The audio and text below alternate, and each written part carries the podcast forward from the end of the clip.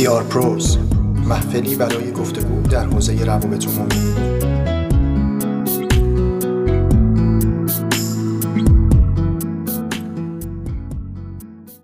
سلام به پنجمین قسمت از پادکست PR Pros در فصل سوم خوش اومدین. من سجاد موسوی به همراه مسعود مقصودی. موضوع بحثمون رو که لابیگری هست ادامه میدیم. مسعود جان سلام. سلام سجاد. خیلی خوشحالم دوباره یه اپیزود دیگه ای رو داریم شروع می‌کنیم. بحث داره کم کم پخته تر میشه جلوتر میره و فکر می‌کنم که تو یکی دو اپیزود بعدی بحث لابیگری رو به جنبندی می‌تونیم برسیم و امیدوارم که مفید بوده باشه. منم امیدوارم. یه نکته رو به شنونده هامون بگم. از تو چه پنهون؟ علی هم اینجا هست. از اونم پنهون نیست. تو اپیزودهای قبلی من یک دفتری داشتم که تو یه یادداشتایی می‌کردم. نتیجهمون اونا شد. این اپیزود دفترمون ندارم. حالا خلاصه ببینیم نتیجه این اپیزودمون چی میشه.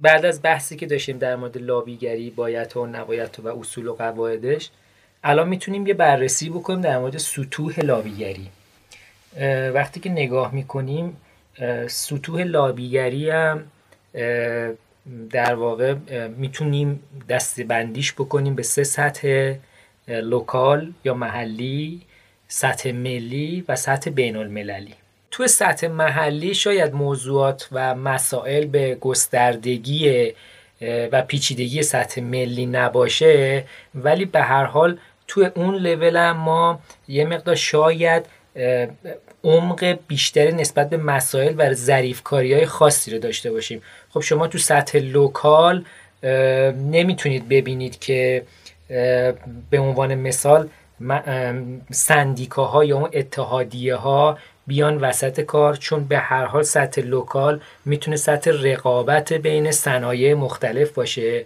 و نمی‌تونن که در واقع تو زمین بازی همدیگه دخالت های آنچنانی بکنن.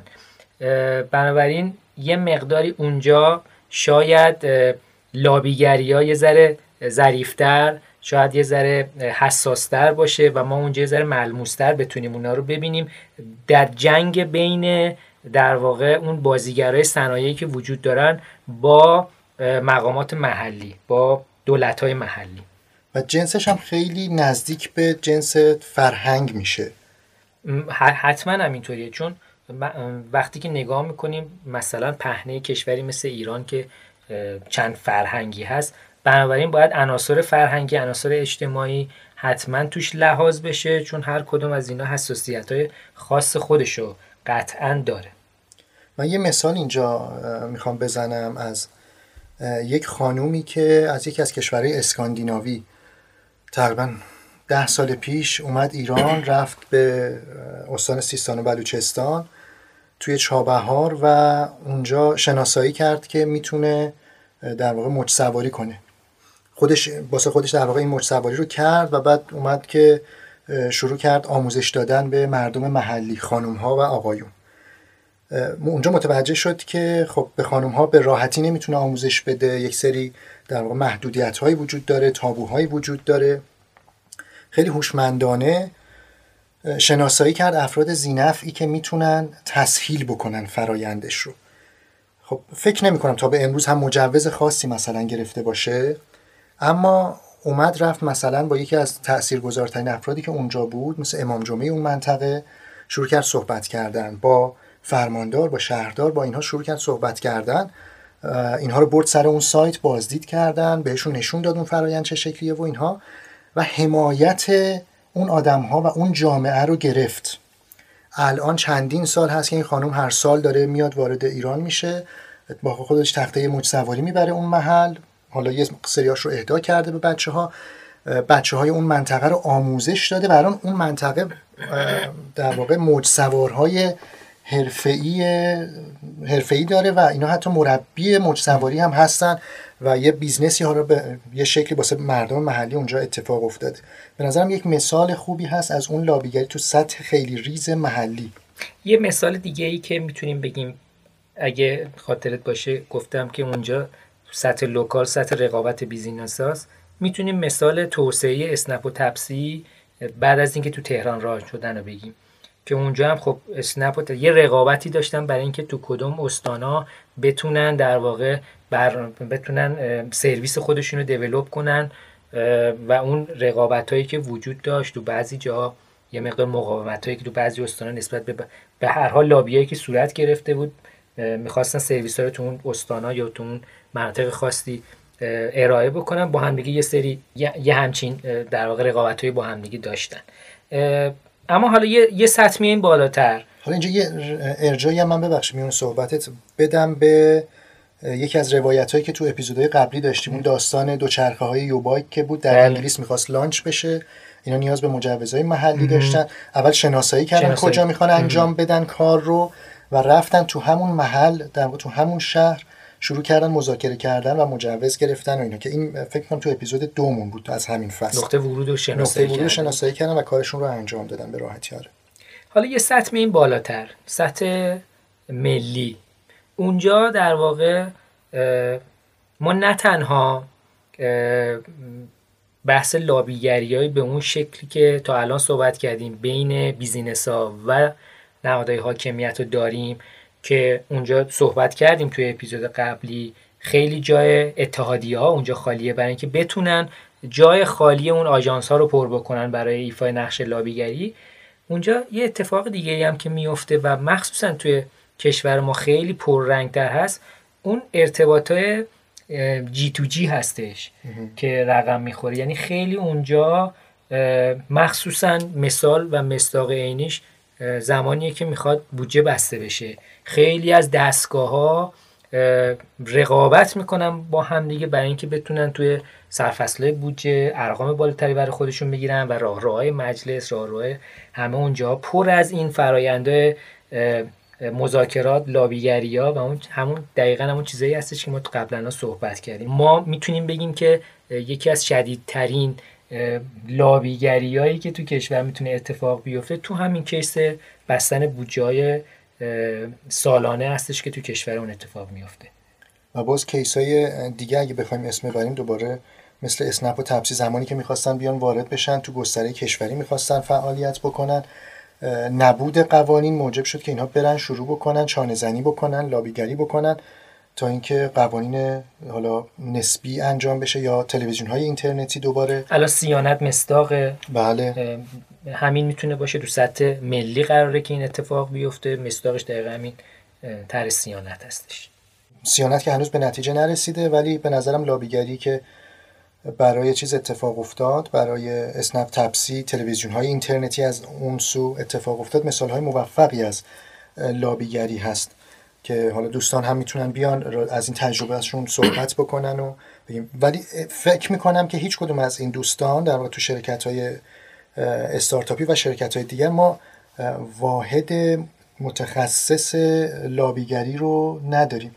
عموما در سطوح حقوقی داره اتفاق میفته اون جنبه ارتباطی عموما ناقص هست و در یک سطح بالاتر باز میان مدیران عامل درگیر میشن و این فعالیت رو انجام میدن به خصوص در سطوح ملی. ما به صورت function شاید نبینیم و شاید business ها شاید اخیرا شروع کرده باشن به ایجاد کردن این function تو سازمان خودشون ولی ما به صورت functional نداریم. بیشتر از روی بیشتر شکل حقیقی و شخصی داره. حالا یا یا خود شخص مدیر عامل یا کسی توی اون سازمان که در واقع این ارتباطات رو یا از قبل یا بعد از در واقع مسئولیت خودش این ارتباطات رو به وجود آورده و از طریق این کانالایی که داره میره. حداقل می‌تونیم بگیم که شاید به تعداد انگشتای دستم این functional وجود نداشته باشه. و نکته خیلی مهم به نظرم اینجا اینه که ساختار بدیم به واحد یا به اون function به قول تو ارتباط با نهادهای حاکمیتی یا GR اسمش رو بذاریم یا هر چیز دیگه که می‌خوایم باشه. به خاطر اینکه این اتفاق لابیگری اتفاق یک شبه ای نیست یا اتفاق تمام شدنی نیست. ما در تمام طول عمر بیزنسمون در مراحل مختلفش نیاز به لابیگری رو داریم. به ویژه در سطح ملی فکر می‌کنم این اتفاق خیلی پررنگتر هست. اگه موافق باشیم حالا یه سطح دوباره بالاتر میریم. سطح من دوباره این مثال خوب دفترتون نیوردی آره ولی تو ذهنم هی میاد.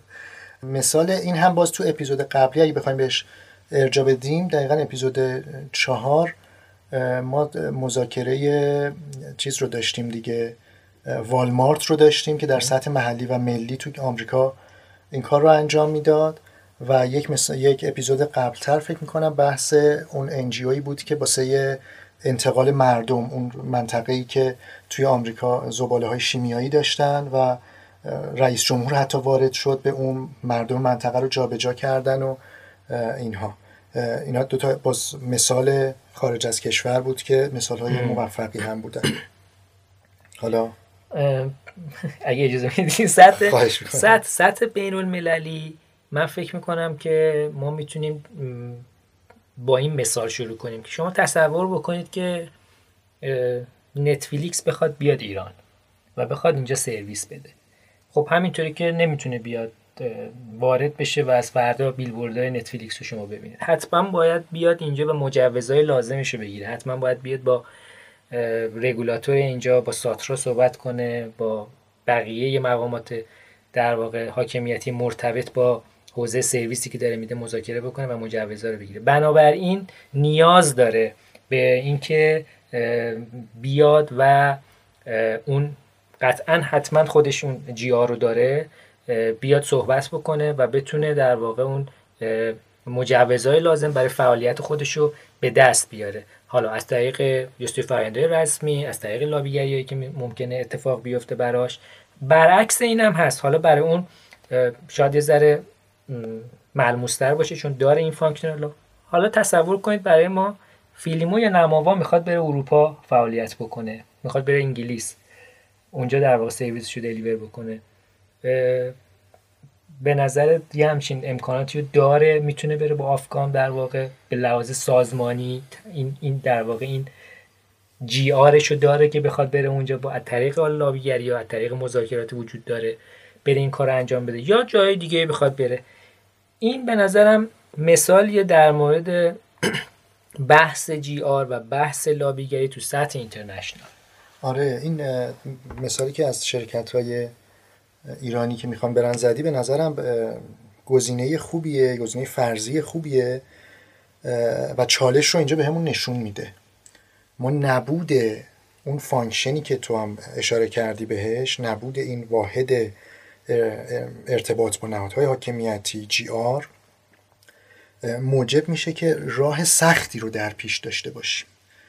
برای اینکه ارتباط مناسب و بهینه‌ای با سازمان های بین المللی بگیریم توی اون مناطقی که می‌خوایم کار بکنیم. برای همه business هامون برای همه شرکت هامون این اتفاق داره میفته متاسفانه به خاطر اینکه اون در واقع دیده وجود نداشته.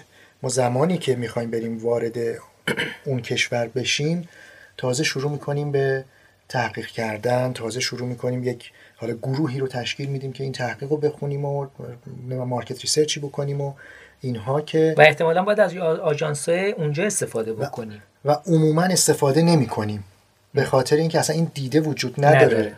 که این می‌تونه یک فعالیت حرفه‌ای و بلند مدت باشه در دل سازمان ما. ما نمیایم از آژانس هایی که تخصص اون منطقه تخصص اون حوزه رو دارن استفاده بکنیم.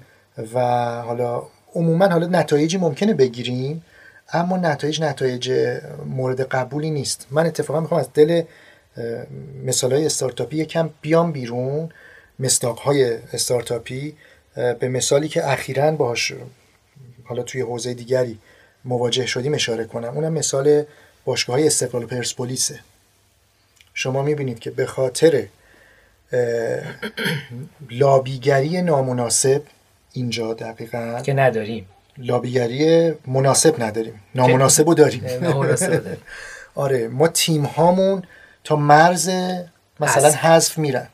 یا تو فصل های قبلی می‌بینیم که تو فصل های قبلی لیگ مثلا آسیا و اینها می‌بینیم که تیم های ما جریمه های نقدی سنگین میشن امتیاز ازشون کسر میشه و اینها. حالا یک قسمتیش بحث های حقوقی است اما یک قسمت زیادیش بحث های لابیگریه. ما واقعا چون واسمون تعریف نشده. ببین این تیما دارن تو سطح بین المللی بازی می‌کنن. خب؟ اما از اونجایی که زمانی که می‌خوایم پنجره بسته بشه یا پنجره باز بشه تازه به فکر مسائل میفتیم همیشه از این حوزه ضربه خوردیم و مثالش هم تو این چند روزه متاسفانه دیدیم. طرفدار این تیم ها مخاطب این تیم ها همیشه باید دلش بلرزه که آقا من فصل بعدی می‌تونم بازی کنم یا نه؟ یا فلان مربی که اومده ما پولش رو می‌تونیم بدیم یا نمی‌تونیم بدیم؟ اینا چیزایی که واقعا راهکار داره. میشه بهش فکر کرد میشه جلوتر رفت میشه باسش برنامه گذاشت و میشه از این چالش ها قبل از اینکه به بحران برسن خودمون رو بکشیم بیرون. میگم این مثالش مثال یه در باشگاه های سنتی مون تو فوتبال بود ولی تو همه حوزه ها ما این چالشه رو داریم. من می‌خوام یه نتیجه ای از حرفات از دل چیزایی که خودت قبلا گفتی که لابیگری یک شبه نیست محصول یک فراینده یعنی باید اینو همین چیزی که از مثال خودت فوتبالی که دائما ما میشتریم که میگیم که ما چرا کرسی نداریم توی AFC بله. یا تو فیفا. این محصول همینه یعنی و کرسی داشتن اونجا یک شبه نیست. حتی اگه کرسی هم داشته باشی ممکنه که وارد اون ساختار نشده باشی و گرفتن نفوذ توی اون ساختار و اینکه حرفتو بتونی به کرسی بنشونی یک شبه به وجود نمیاد. با این توضیحات من دعوت می‌کنم شنونده هامونو که بریم روایت این قسمت رو گوش بدیم. یه روایت جالبی از یه شرکتی هست که تو سطح بین المللی می‌خواد فعالیت بکنه و از آژانس های تخصصی لابیگری هم تو این حوزه استفاده می‌کنه. بریم و برگردیم.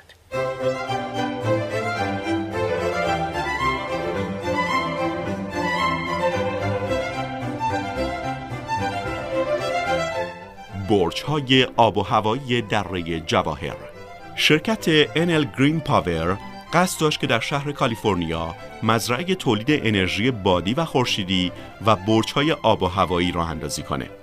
این شرکت در قدم اول باید مجوز نصب تجهیزات اندازهگیری شاخص های آب و هوا رو در زمین مورد نظر خودش اخذ می کرد. برای همین هم درخواست خودش رو به مقام ها ارائه کرد.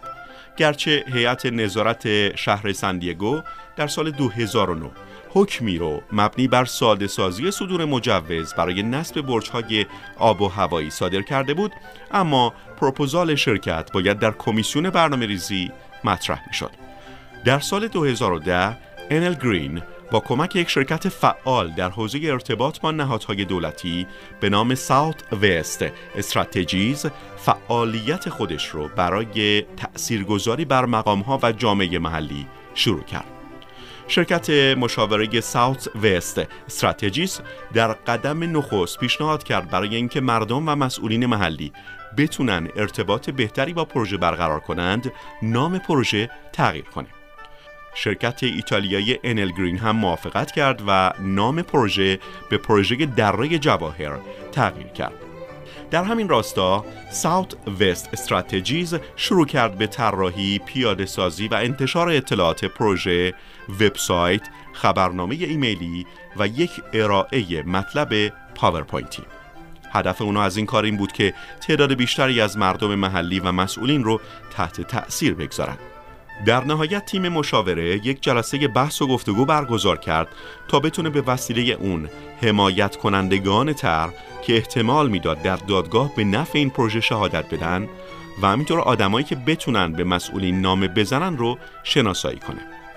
یکی دیگه از اهداف تیم مشاوره از برگزاری این جلسه این بود که بازخورد همسایگان و حامیان انرژی های تجدید پذیر رو جمع کنه و اسامی همه حمایت کننده ها رو برای تماس بعدی به دست بیاره. تعداد زیادی جلسه ارائه مطلب برای گروه های برنامه ریزی و سازمان ها و شرکت های محلی برگزار شد. این جلسه ها موجب شد که تعداد زیادی از طرفداران پروژه در روی جواهر شناسایی بشن.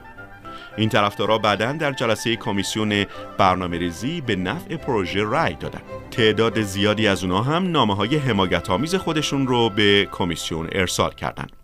از طرف دیگه انل گرین برای اینکه تصویر خودش رو بهتر کنه از طریق همکاری با شرکت کلینتک و بقیه توسعه دهنده های انرژی بادی تونست سمپوزیوم انرژی بادی رو برگزار کنه این سمپوزیوم شامل نشست های تبادل نظر با صاحب نظرها و کارشناسان می شد. در این نشست ها کارشناسا به نگرانی ها در مورد انرژی بادی پاسخ گفتند و در مورد شایعه های این حوزه شفاف سازی کردند. نزدیک 200 نفر توی این رویداد شرکت کردند. گزارش نهایی این سمپوزیوم برای مقام های دولتی در منطقه مورد نظر ارسال شد. در راستای فعالیت در جامعه محلی انل گرین برنامه دیگه ای به نام پلی انرژی که یک برنامه بین المللی آموزشی بود رو در منطقه اجرا کرد. در نتیجه انجام این فعالیت ها پروژه دره جواهر موفق شد. خیلی از طرفدارای انرژی های تجدید پذیر در جلسه کمیسیون به نفع درخواست نصب و راه اندازی تجهیزات انرژی بادی و خورشیدی شرکت انل گرین رای دادن و کمیسیون برنامه ریزی منطقه هم در نهایت به نفع این پروژه رای داد. نهایتا در سال 2011 تجهیزات مورد نظر انرژی های بادی و خورشیدی شرکت انل گرین نصب و راه اندازی شد.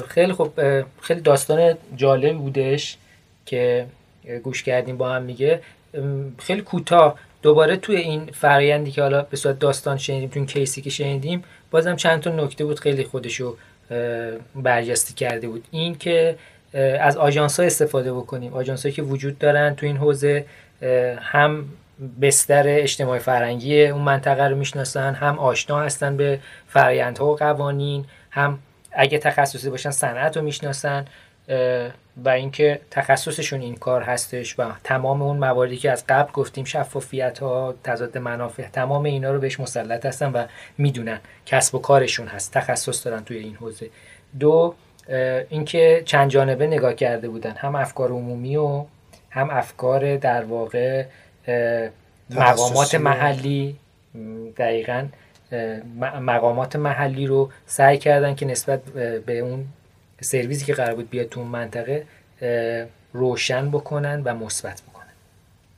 آره به نظر من مثال خیلی خوبی بود از مذاکره در در لابیگری در سطح بین المللی و می‌بینیم که با یک حرکت حساب شده با تفکر با استراتژی به راحتی میشه وارد بازارهای دیگه شد به راحتی میشه افکار عمومی رو تحت تاثیر قرار داد و در واقع نفع عمومی رو هم در نظر گرفت. مثال بسیار خوبی بود به نظرم. و با این مثال اگه موافق باشی این قسمت رو که بدون دفترچه هم بود. که بدون دفترچه هم بود به پایان برسونیم. فکر کنم خدا شکر قسمت حالا بدی هم نشد. علی بعدا باید به نظر بده که قسم بد شد یا خوب شد. و همینجا دعوت می‌کنم از همتون که در شبکه های اجتماعی اینستاگرام و توییتر ما هستیم.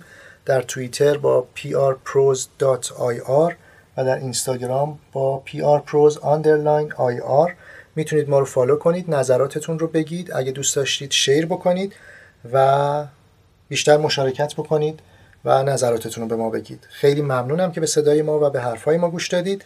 تا اپیزود بعدی خدا نگهدار. خدا نگهدار. PR پروز محفلی برای گفتگو در حوزه روابط عمومی.